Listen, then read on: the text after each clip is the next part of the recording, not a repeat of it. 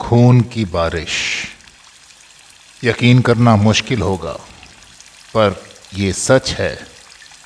एक रिपोर्ट के मुताबिक, साल 2013 में केरल में आसमान से लाल रंग की बारिश हुई थी। प्रकृति का ऐसा रूप देखकर लोगों को समझना मुश्किल हो गया कि आखिर ऐसा कैसे हुआ। यहाँ तक कि वैज्ञानिक भी इसके पीछे का कारण नहीं जान पाए। आठ साल बीत चुके हैं और आज तक ये घटना एक अबुझ पहेली बनी है। वैज्ञानिक आज भी इस बात को नहीं समझ पाए कि ये लाल रंग की बारिश कैसे हुई थी।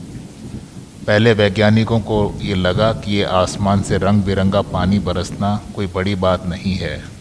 ये बारिश और प्रदूषण की वजह से हुआ होगा। फिर ये बात फैली कि ये सिर्फ़ लाल पानी नहीं, बल्कि इसमें जीवन होने के साक्ष्य भी मौजूद हैं।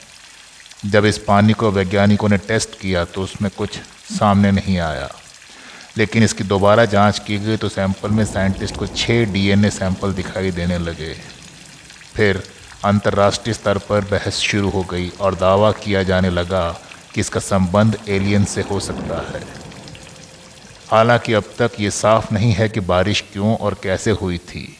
एक ऑस्ट्रियन साइंटिस्ट ने जब इस पर रिसर्च की तो पता चला कि ये सूक्ष्म शैवाल के बीजाणु के कारण हो सकता है।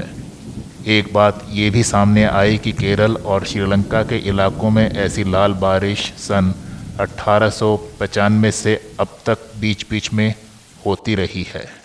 तो अगली बार ध्यान रहे, खून की बारिश आपके जाने पर भी हो सकती है।